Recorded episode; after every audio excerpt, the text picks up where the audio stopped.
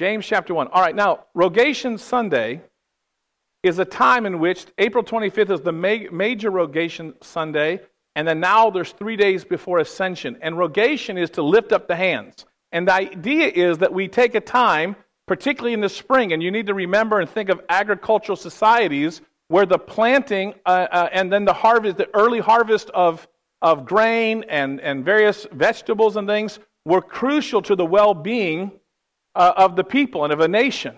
And so they set apart, according to the Lord's design in the Old Testament, times to seek the Lord's face and to ask Him to reveal by His Holy Spirit to convict us of our sins. The idea being, if we could know our sins, we could turn from our sins and experience the cleansing and forgiveness of Jesus, which we uh, prayed, uh, we sung in Rock of Ages. The, the blood of Jesus would be for us the double cure, uh, a freedom from the wrath that we deserve, and a capacity to make us pure. That's what we prayed about. Toplady said so beautifully in the eighteen twenties or thirties, I believe. So, so this idea of rogation is we recognize God has created this universe to bless us when we do good in the general flow of the universe, and that there are curses and negative things that happen when we rebel against Him. All right? And so the idea is we want to get ahead of this thing. That's what the church is saying. Let's get ahead of this thing, and let's ask the Lord to show us what are those sins that are hindering His grace and blessing in our lives. Let's ask the Lord and seek the Holy Spirit to show us those sins. Let's confess those sins, get right with God, and then God could bless us instead of punish, punish us as we would otherwise deserve. And so that's what rogation. So it means it's like the lifting up the hands, but it's a certain specific kind of prayer and lifting of the hands and seeking God for the conviction of sin that we might repent and be averted of the punishments and things that we deserve. All right? So that's a, a powerful thing. So this is the fifth Sunday after Easter, and it's rogation. Now, part of then of, uh, of, of that is we find in James, Uh, as well as in John sixteen. John sixteen says that if we ask anything in Jesus' name, Jesus told us that the Father will do it, uh, that, that, this, that He would be glorified in His Son as we ask in Jesus' name. He says, no longer are you going to be strangers, but now you're friends. You've got this access. Now, but in John sixteen and John seventeen and fourteen, uh, there's this extended prayer uh, and teaching. Jesus says there's two conditions. And the first condition, He says, if my word remains in you. So we have to know God's word, meaning there's no way that we're going to have our prayers answered if we're praying for things that God does not approve. That's why we pray in Jesus' name, according to His nature and character. So I can't say, you know, I'm a Redskin fan. I can't say when they're playing the Cowboys, oh, Lord, let the other quarterback get hurt. All right, that would not be appropriate. Meaning, we, we, we can't ask and pray things and expect God to answer them if we're asking things outside of God's will and the character of Jesus Christ. We can't know God's will and character unless we know God's word. So we must know His word. And then the second thing is, Jesus says in that same passage in John that we must not only um, uh, know His word, we must keep His word. Meaning, we got to be committed in obedience.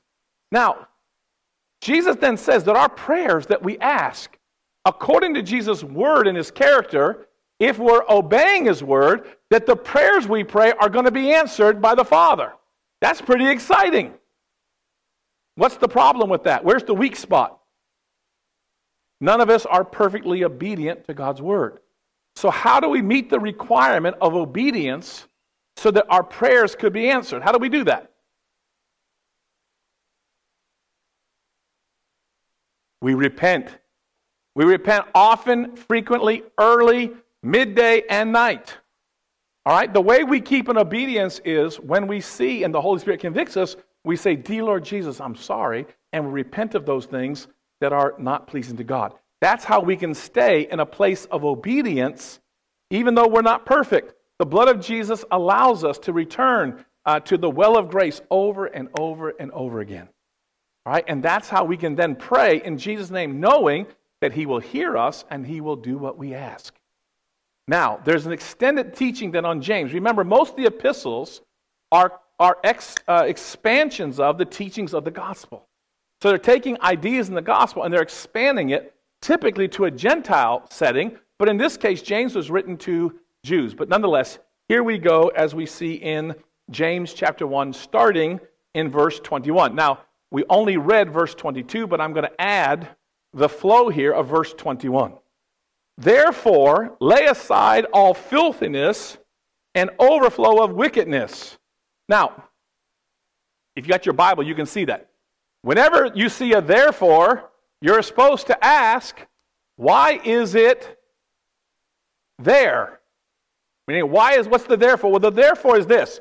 James had told them in the beginning of chapter one to rejoice when they went through all kinds of trials, that God would allow even the difficulties of life to draw them in and to cause them to be dependent upon God, and they would actually be strengthened by God and blessed by God in and through difficulties that come in our lives. Now, there's some exceptions. One is some suffering and difficulty comes because we're reaping what we sow. Meaning, if I'm a bad husband and I spend all the money and I act rude to Susie, it's not going. I'm going to reap what? A bad relationship, right? If, if, if I don't pay my taxes, I'm, I'm going to go to jail or I'm going to get fined. It's not going to go up. So some suffering in life comes because we're following God and there's trials and difficulties that come, and God allows them because they will deepen our faith and relationship with God. Other things we bring upon ourselves. So we're not talking this morning about the things we bring upon ourselves. But then James says, here's the problem when you're going through trials. Sometimes people say, oh, life is so hard being a Christian. And God, he's putting these things in my way, and I need a little reward. God doesn't love me. He's not really good. He's making it hard for me. And so we justify our sins and giving into temptation because we justify it by the fact that life is hard. And therefore the devil says, like he said to Eve, did God really say you can't do this or you can't do that? So people give into temptations because they, they sort of believe, because they're not staying in God's word, right? They're not repentant. They believe that God really isn't good. So therefore, they take it into their own hands to find the peace and the comfort and the joy that they want in this life. But of course, it doesn't work apart from God. So he goes in that. Then he says, God is good. Every perfect gift comes from God. He'll never tempt you. He's not tempted by evil. He'll never tempt you. And then he goes on, and now he says, here's the remedy. If you want to deal with trials, if, if you want to uh, understand how to deal with temptation, Uh, if you want to make sure that you can remain, understand that God is good, James is saying the antidote is to be staying in God's word. So he says, but it's not just staying in God's word, it's being aggressive in a sense. Meaning, the way that we approach God's word in preaching and teaching, the way you prepare yourself for a sermon, the way you read your Bible and study uh, with the intention to hear from God and then obey Him. Uh, if we just stay passive, if we just hear, the scriptures are not going to magically touch us apart from a willingness by us to receive from God, the Holy Spirit in the hearing of His word to change us and then to transform us as we apply ourselves to what the Bible says. Now, when I apply myself to what the Bible says, I can't do that perfectly. What do I do when I make mistakes and can't do it perfectly according to what the Bible says? I repent. Okay? That's what mature Christians do. Mature Christians aren't people who are never tempted or never sin. Mature Christians are people that when they sin and God shows them, they run to Jesus for more grace and forgiveness and mercy because of His blood. Okay? So therefore, James is saying your response to the goodness of God is that we are to lay aside all filthiness. Now, filthiness here uh, is the, the word in Greek comes connected with the idea of ulcers. And so the idea is, uh, imagine if you have ulcers and you're throwing up and you're having other problems the other way. That's the word picture for filthiness of the world. That's not a very pretty picture, is it? It's in the Bible. I'm sorry. That's what the word says in Greek. That's what it means. Therefore, lay aside all filthiness and overflow of wickedness. And the idea here is that wickedness, imagine if your pipes or your sewer backed up. He's saying, lay aside all these things because the, the world and all these things that, that, that you might give into because you're believing that God really doesn't love you, He's not for you, He's not there to help you, because you're misunderstanding your trials and your difficulties, He's saying those things are really going to screw you up. Lay aside all the filthiness and all the overflow of wickedness, and receive with meekness the implanted word, which is able to save your souls. The implanted word is the gospel and then all the teachings of the Bible. And the idea here is it's been implanted when you got saved, when you accepted Jesus Christ as your Savior and Lord. But it's got to take root and, and, and begin to dominate all of your life. And that happens progressively from the first day we meet Jesus until we go home to be with Him. All right? And so the Word of God continues to nourish and to strengthen us along the way. All right, now, he says approach it with meekness. Meekness is about strength being under control. It's about taking something powerful and to bring it into submission and obedience. To say, uh, to be in submission is to choose out of respect for the other to yield to that other person or power or influence. You know, on the road, you have the yield sign. Yield means submit your will of right away to the other that you may not get in a car wreck and get killed or cause a problem and get damaged, right? So you yield. You choose to voluntarily, with the yield sign, choose to let the other go first. The way you approach the text, and so the Bible, when it says that we're to approach the Word of God with all meekness, is that we are to come with an attitude, whether it be the preaching of God's Word, whether you're listening to sermons on the radio or on T V, whether you're reading your Bible, reading commentaries or studies, you're supposed to approach the Bible in the times you're going to hear the Bible taught with an eagerness and a submissive attitude, meaning, what is God going to speak to me today, and then how am I going to respond? You have to come into hearing the Bible and to reading the Bible with an expectation that God is going to speak to me by His Spirit in the Word, and I am going to respond both in repentance and commitment to do what the Bible says. Knowing that I can't even do it perfectly, but as I try and I ask God for help, I will grow in that. God will be pouring out by His Spirit. Meaning, did you know that one of the means of grace, the ways that God helps change your life, is through a committed, submitted attitude of reading the Bible and hearing the Bible taught? That's one of the primary means of which you're going to grow in this life in Christ. And you can't just come and sort of expect it to hit you. You've got to come in meekness, meaning with a submitted attitude. And the way you need to read your devotion is, is like what Samuel said. What he said, uh, uh, speak, Lord, your servant listeneth, right? That's, I guess, King James or something, right? But but Samuel came, right? He kept hearing, Samuel, Samuel, and he thought Eli was calling him. You know the story. And then Eli said, it's not me, and you're not making it up. So the next time you say, speak, Lord, your servant listens. You got to come and prepare yourself on Saturday night. You got to prepare yourself. If you come in here drowsy and asleep, you won't be able to hear.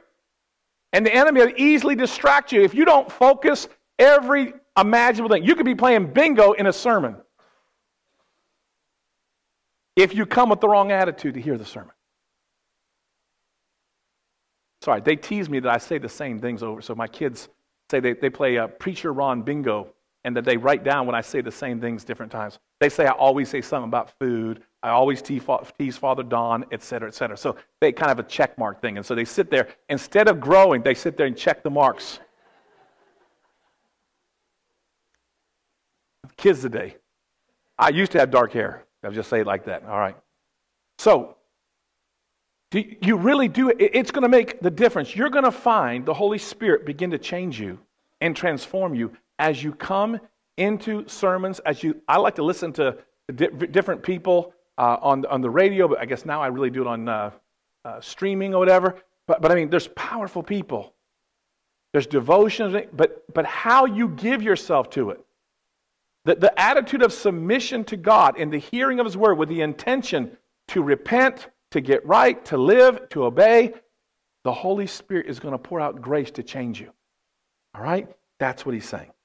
All right, now, he repeats this theme in verse twenty-two. Be doers of the Word. Don't be passive. So there's that movie, what? Failure to Launch. And the idea is that you've got these kids that go, go, they never get out of home and get a job. Whatever. Failure to launch. When I was praying this morning, I felt like he, Jesus was saying, uh, this Christians who, who are not listening to the Word with the intention of obeying it, they're never going to launch. They're never going to launch. The way you launch is coming with that submitted attitude and the commitment to obey what God shows us. But be doers of the Word and not hearers only, deceiving yourselves. For if anyone is a hearer of the Word and not a doer, he is like a man observing his natural face in a mirror. For he observes himself, goes away, and immediately forgets what kind of man he was. What is he talking about? All right, well, let me explain to you like this. Yesterday, as a type of confession, I check every now and then Dairy Queen to find out what are the specials. It's always a bad idea to check. But but yesterday, uh, I found, oh, there was two for one chili cheese dogs. Not the best idea, but of course I had put off eating. We had a funeral yesterday, and so I put off eating. And by the time church was over for that funeral, on my way home, I'm thinking, I need to eat now. And I saw that two-for-one chili dog special. Big mistake, by the way. Don't do it.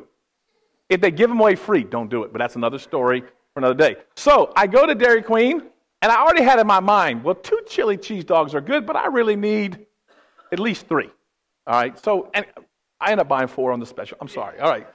It, it was a mistake. I'm repenting. It was. I'll never do it again. As a matter of fact, I don't think I'm ever going to have a chili cheese dog at Dairy Queen ever again. But but nonetheless, so I get in there and I eat my chili cheese dogs. But I, I mean, I brought them home. Now that's that takes a lot of restraint for me, because typically when I go to the drive-thru eating, I'm I'm one to eat now, and I'm beginning the fries. But I mean, you know, I, I'm. But I had restraint because it's chili cheese dogs, and I don't want to spill all over myself because my kids make fun of me. All right, so. I wait with all the restraint of earth and heaven. I wait, put them there in the bag, didn't open them up. I hold them, not to drop them when I make the corn and everything. I'm holding them up. I get home, get outside. I get my get them lined up, four of them. And I'm being real careful because my shelf collects food. And so if I don't, you know, I had to, so I'm eating over. I'm trying to be careful. And I get into the second one. And then the third one, I think it was, that got me. I think some chili cheese with the onion Stuck, got stuck here in my in my uh, beard because I was kind of leaning over, and, and as I was chewing up, I, I realized I felt something drop.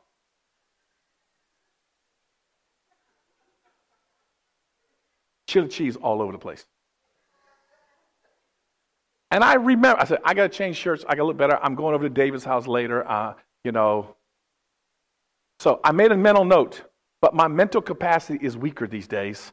And uh, I forgot. And so just as I'm getting to David's house later, I look as I'm, he's got like the little glass by the door, whatever. I look and I see, or I see a reflection, uh, and I realize I never cleaned up the chili cheese dog all over my shirt. Now, luckily, it was just with a couple guys who don't really care. At least they were kind enough to say they don't really care. If Susie had seen me, she would have been horrified because it was chili. I mean, it, just, it was bad. So, now, I say all that. Why spend all that time? Well, here's the reason. Now you get the picture.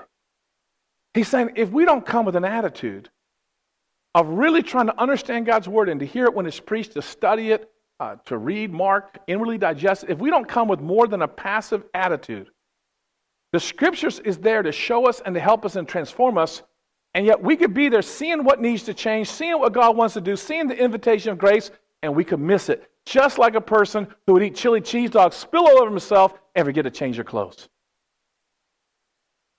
That's what he's saying. That's the, that's the picture he's giving us. And, and he's, James saying, that's ridiculous. You would never do that. Except for I did it. But you would never do that. I mean, you'd never want to go out in public realizing you accidentally got lipstick on your nose somehow. Or you didn't get your makeup right, or, or, or whatever. I mean, your hair's sticking out funny. You would never want to go out like that. And so he's using this image to say, but that's what we're doing. When we come to the to, to, to the church and worship and the teaching of God's Word and Bible study, when we do that without an eager anticipation to hear from God and to grow and change, we're just like that. We are missing the opportunity of grace to be transformed. That's the thing. So, twenty-five, but he who looks into the perfect law of liberty, I mean, the Scripture is there because if we'll approach it right, grace will be given to us in the desire to hear and receive it and do it. The Holy Spirit will help us and transform us. We will be renewed. We will be transformed by the renewing of our minds. How will our minds be renewed? Because we will be putting God's thoughts, God's perspective in, instead of all the other interference that we receive from so many other places.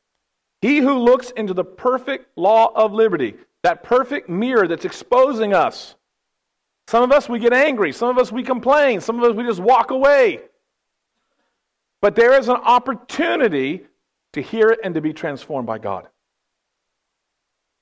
But he who looks on the perfect law of liberty and continues in it and is not a forgetful hearer, but a doer of the work, this one will be blessed in what he does. We cannot afford not to be blessed in what we do. Our lack of obedience and our lack of uh, sort of an aggressive coming to hear, Uh, preaching, reading, et cetera, we're missing blessings. Because God said, I'm going to bless you. I'm going to answer your prayers. The people, not that are perfect, but the people who are taking me seriously. the people who want to please me, they make mistakes, they got to repent. But I, just, I got all the blood and all the uh, power in the world to forgive them and to cleanse them. Those people who are serious, those people I'm going to bless. And you can miss it. And you can miss it.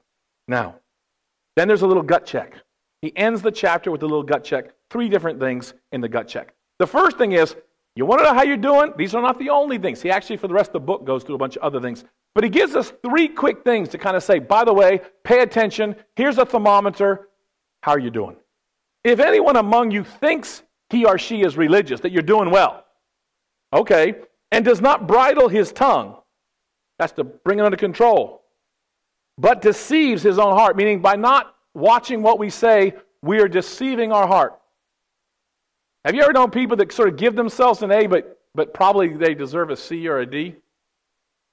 That's how it is with me and my singing, apparently. When I hear me sing, I think I should be on the praise team. When Annie hears me sing, she turns off my mic. All right, we can deceive ourselves. It sounds heavenly to me. If anyone among you thinks he's religious and does not bridle his tongue, but deceives his own heart, this one's religion is useless. Now let's talk about some of the ways that we can speak improperly. Well, one of them is gossip. Someone said that, uh, and I read this, I can't remember who it was this week, but, but who it was that said it, but it was a good one. They said gossip is confessing other people's sins. I like to do that with Father Don. I, I, I'm going to have to behave a little bit. Uh, I like teasing him. Of course, he's doesn't do most of what I say. Of course, I'm only kidding him. But nonetheless, uh, we we got to be careful. Gossip is saying things that are true that shouldn't be said. Do you know that some things that are true, especially because they're true, are too painful to be said and to be spoken of? People who walk with God, who really know God, not people who call themselves Christian. I don't care what people call themselves. The Bible tells what a Christian looks like. He's James saying, look, that's useless. That's not real Christianity. People who know God, who are serious about God, they have learned and they are learning to bridle their tongue. They do not talk about everybody else's sins. Not because what they're saying isn't true. It may be true, but it should never be spoken of. All right, how do you know? If you're saying something about another person that's true, but it would cause people to look less or think less of them instead of more of them, it should never be spoken. That's, that's the test of whether it's gossip or not. Meaning, if, if there's nothing good, positive going to come out, then, then, then uh, no matter how charitable the listener is, it's gossip and it shouldn't be said. The second thing that can be is slander. I mean, there's all kinds of speech, but slander is exaggerating or under-speaking of things that's also going to make... So so gossip is speaking the truth in a, that shouldn't be spoken. Slander is taking the truth, twisting it, lying, uh, either by exaggerating it to be more or to under-speak what's something that puts the, the perspective in balance. He says, those are things, of course, that we're not supposed to gossip and slander. Uh, also, there's bitter, he goes into bitterness, reviling, competition, other things later in the book of James, uh, profanity, Uh, coarse talk. I mean, there's all kinds of things Ephesians five talks about. Uh, it's really, really important uh, that we are careful because he says, people that are serious of God over here, this is the fruit it looks like over here. Now, I can look and say, oh, man, there's some things I say that aren't good. What do I do? Repent. There's the answer, like sun's cleanser. Jesus, hell, the devil, you got, you know, add a few more here. Okay, a few more simple answers. In almost every instant, we find ourselves falling short of what God has. We repent. If we'll repent and commit ourselves to doing better, God will give us the grace to grow and change. Repent is not your enemy. Repentance is not there to shame you. Repentance is our friend because it allows us, because God's kindness leads us to repentance. It is the way home into God's arms of grace and forgiveness. You can, if you think of repentance as a negative instead of, oh, dear Lord, forgive me, and I'm so glad you love me. I used to cringe. I used to never want to repent. Like, like if I didn't repent, maybe God wouldn't know how awful and bad I am. God already knows. The way I'm going to change is by telling the truth, all right, and allowing His Holy Spirit to forgive me, to cleanse me, and to make me new. All right, you think you're religious? I think I'm religious. Don't bridle the tongue. We deceive our own hearts, and, and this one's religion is useless.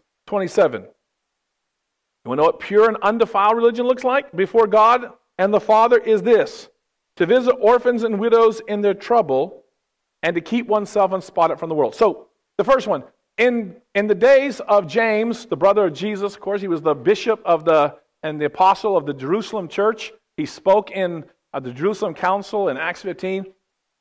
The widow and the orphan were the most vulnerable people in that society. Now, we could, it'd be hard to imagine in any society widows and orphans not being vulnerable, but but they were particularly vulnerable back there because you didn't have, uh, you know, health insurance or Medicaid or you know, none of the governmental kind of things that we had today. At least help some. But the point is, James says, if you really know God, you are looking to be engaged in people who are helpless or have less capacity. Who are those people in our society and community with the least uh, things that make them the most vulnerable? Who's the most vulnerable? Well, I've heard Pastor Mike say it well. Certainly the most vulnerable in our community is the unborn. They're not the only ones, but they're the unborn. The only people in the world that care about the unborn are Christians. Okay? There's, we have a special obligation, and we are going to be persecuted. We've been persecuted. We're going to, if we care to care about the unborn, is going against the idol of convenience of this day. And if we stand up in that area, we are going to take it on the chin. We take it on the chin and we do the right things because it's right, not because people are going to clap or people are going to think we're nice. They are going to turn us into the evil people. But let me tell you something. They are the most, the singly most vulnerable people are, are the unborn. We have a special obligation. But there are poor people. There are people who need help in all kinds of ways. And we're part of the solution. Now, there was an article in the paper yesterday. I sent the paper on Google or something. And it was saying that we actually, in hearing about so much need all over the world, that the fuses get blown and we have like an overdose of compassion, and you just can't be compassionate about everybody. And we hear so much trouble that what happens is we just kind of go numb.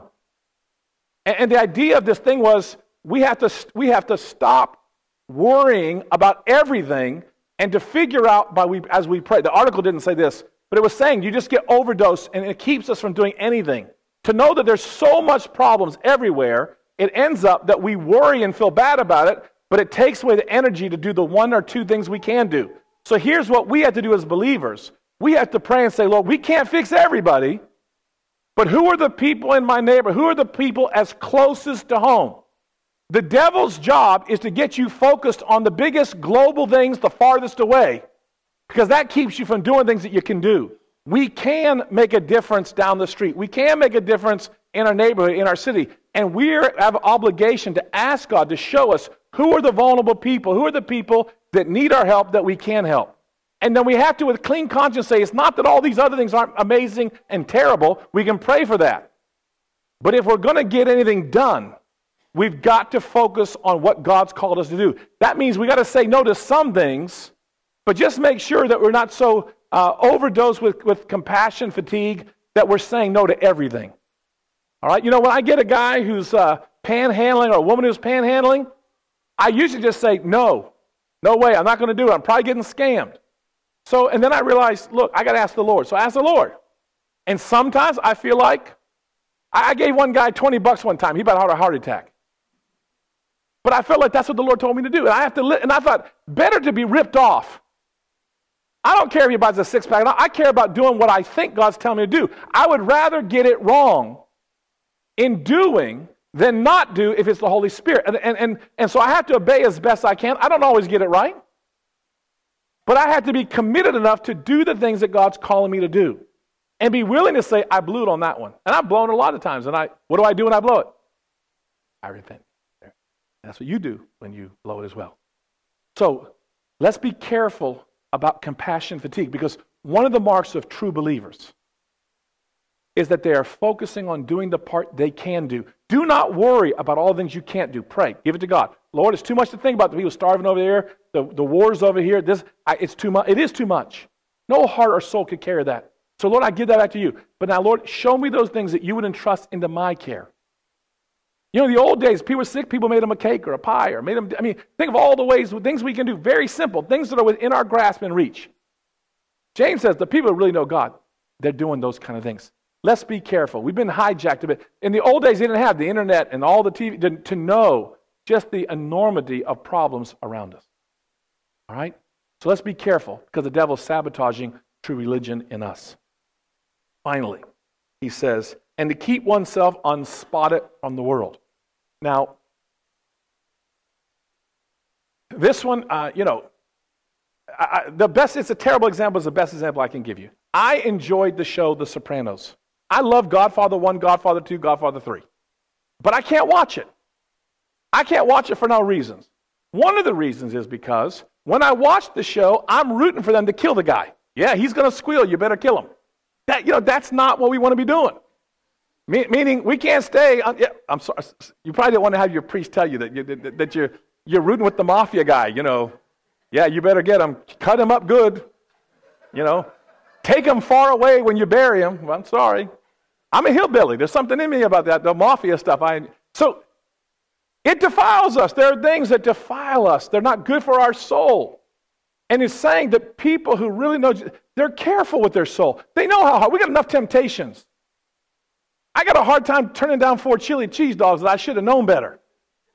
I don't need any bad T V shows. So, so we just have to understand, to be unspotted is a deliver. It takes energy to make a decision what to avoid, how to keep clean in our hearts and our minds and our soul. And if you're not anticipating a decision of filtering things out of your mind and your heart, okay, it's going to be too late.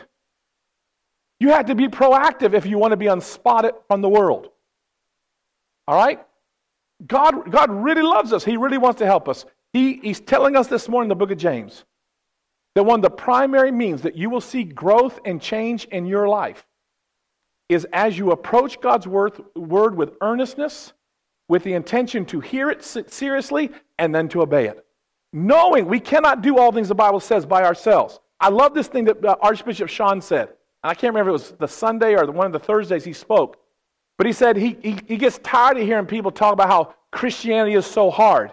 He said Christianity isn't hard, it's impossible. Yes, the Bible is telling us things we cannot do apart from the Holy Spirit.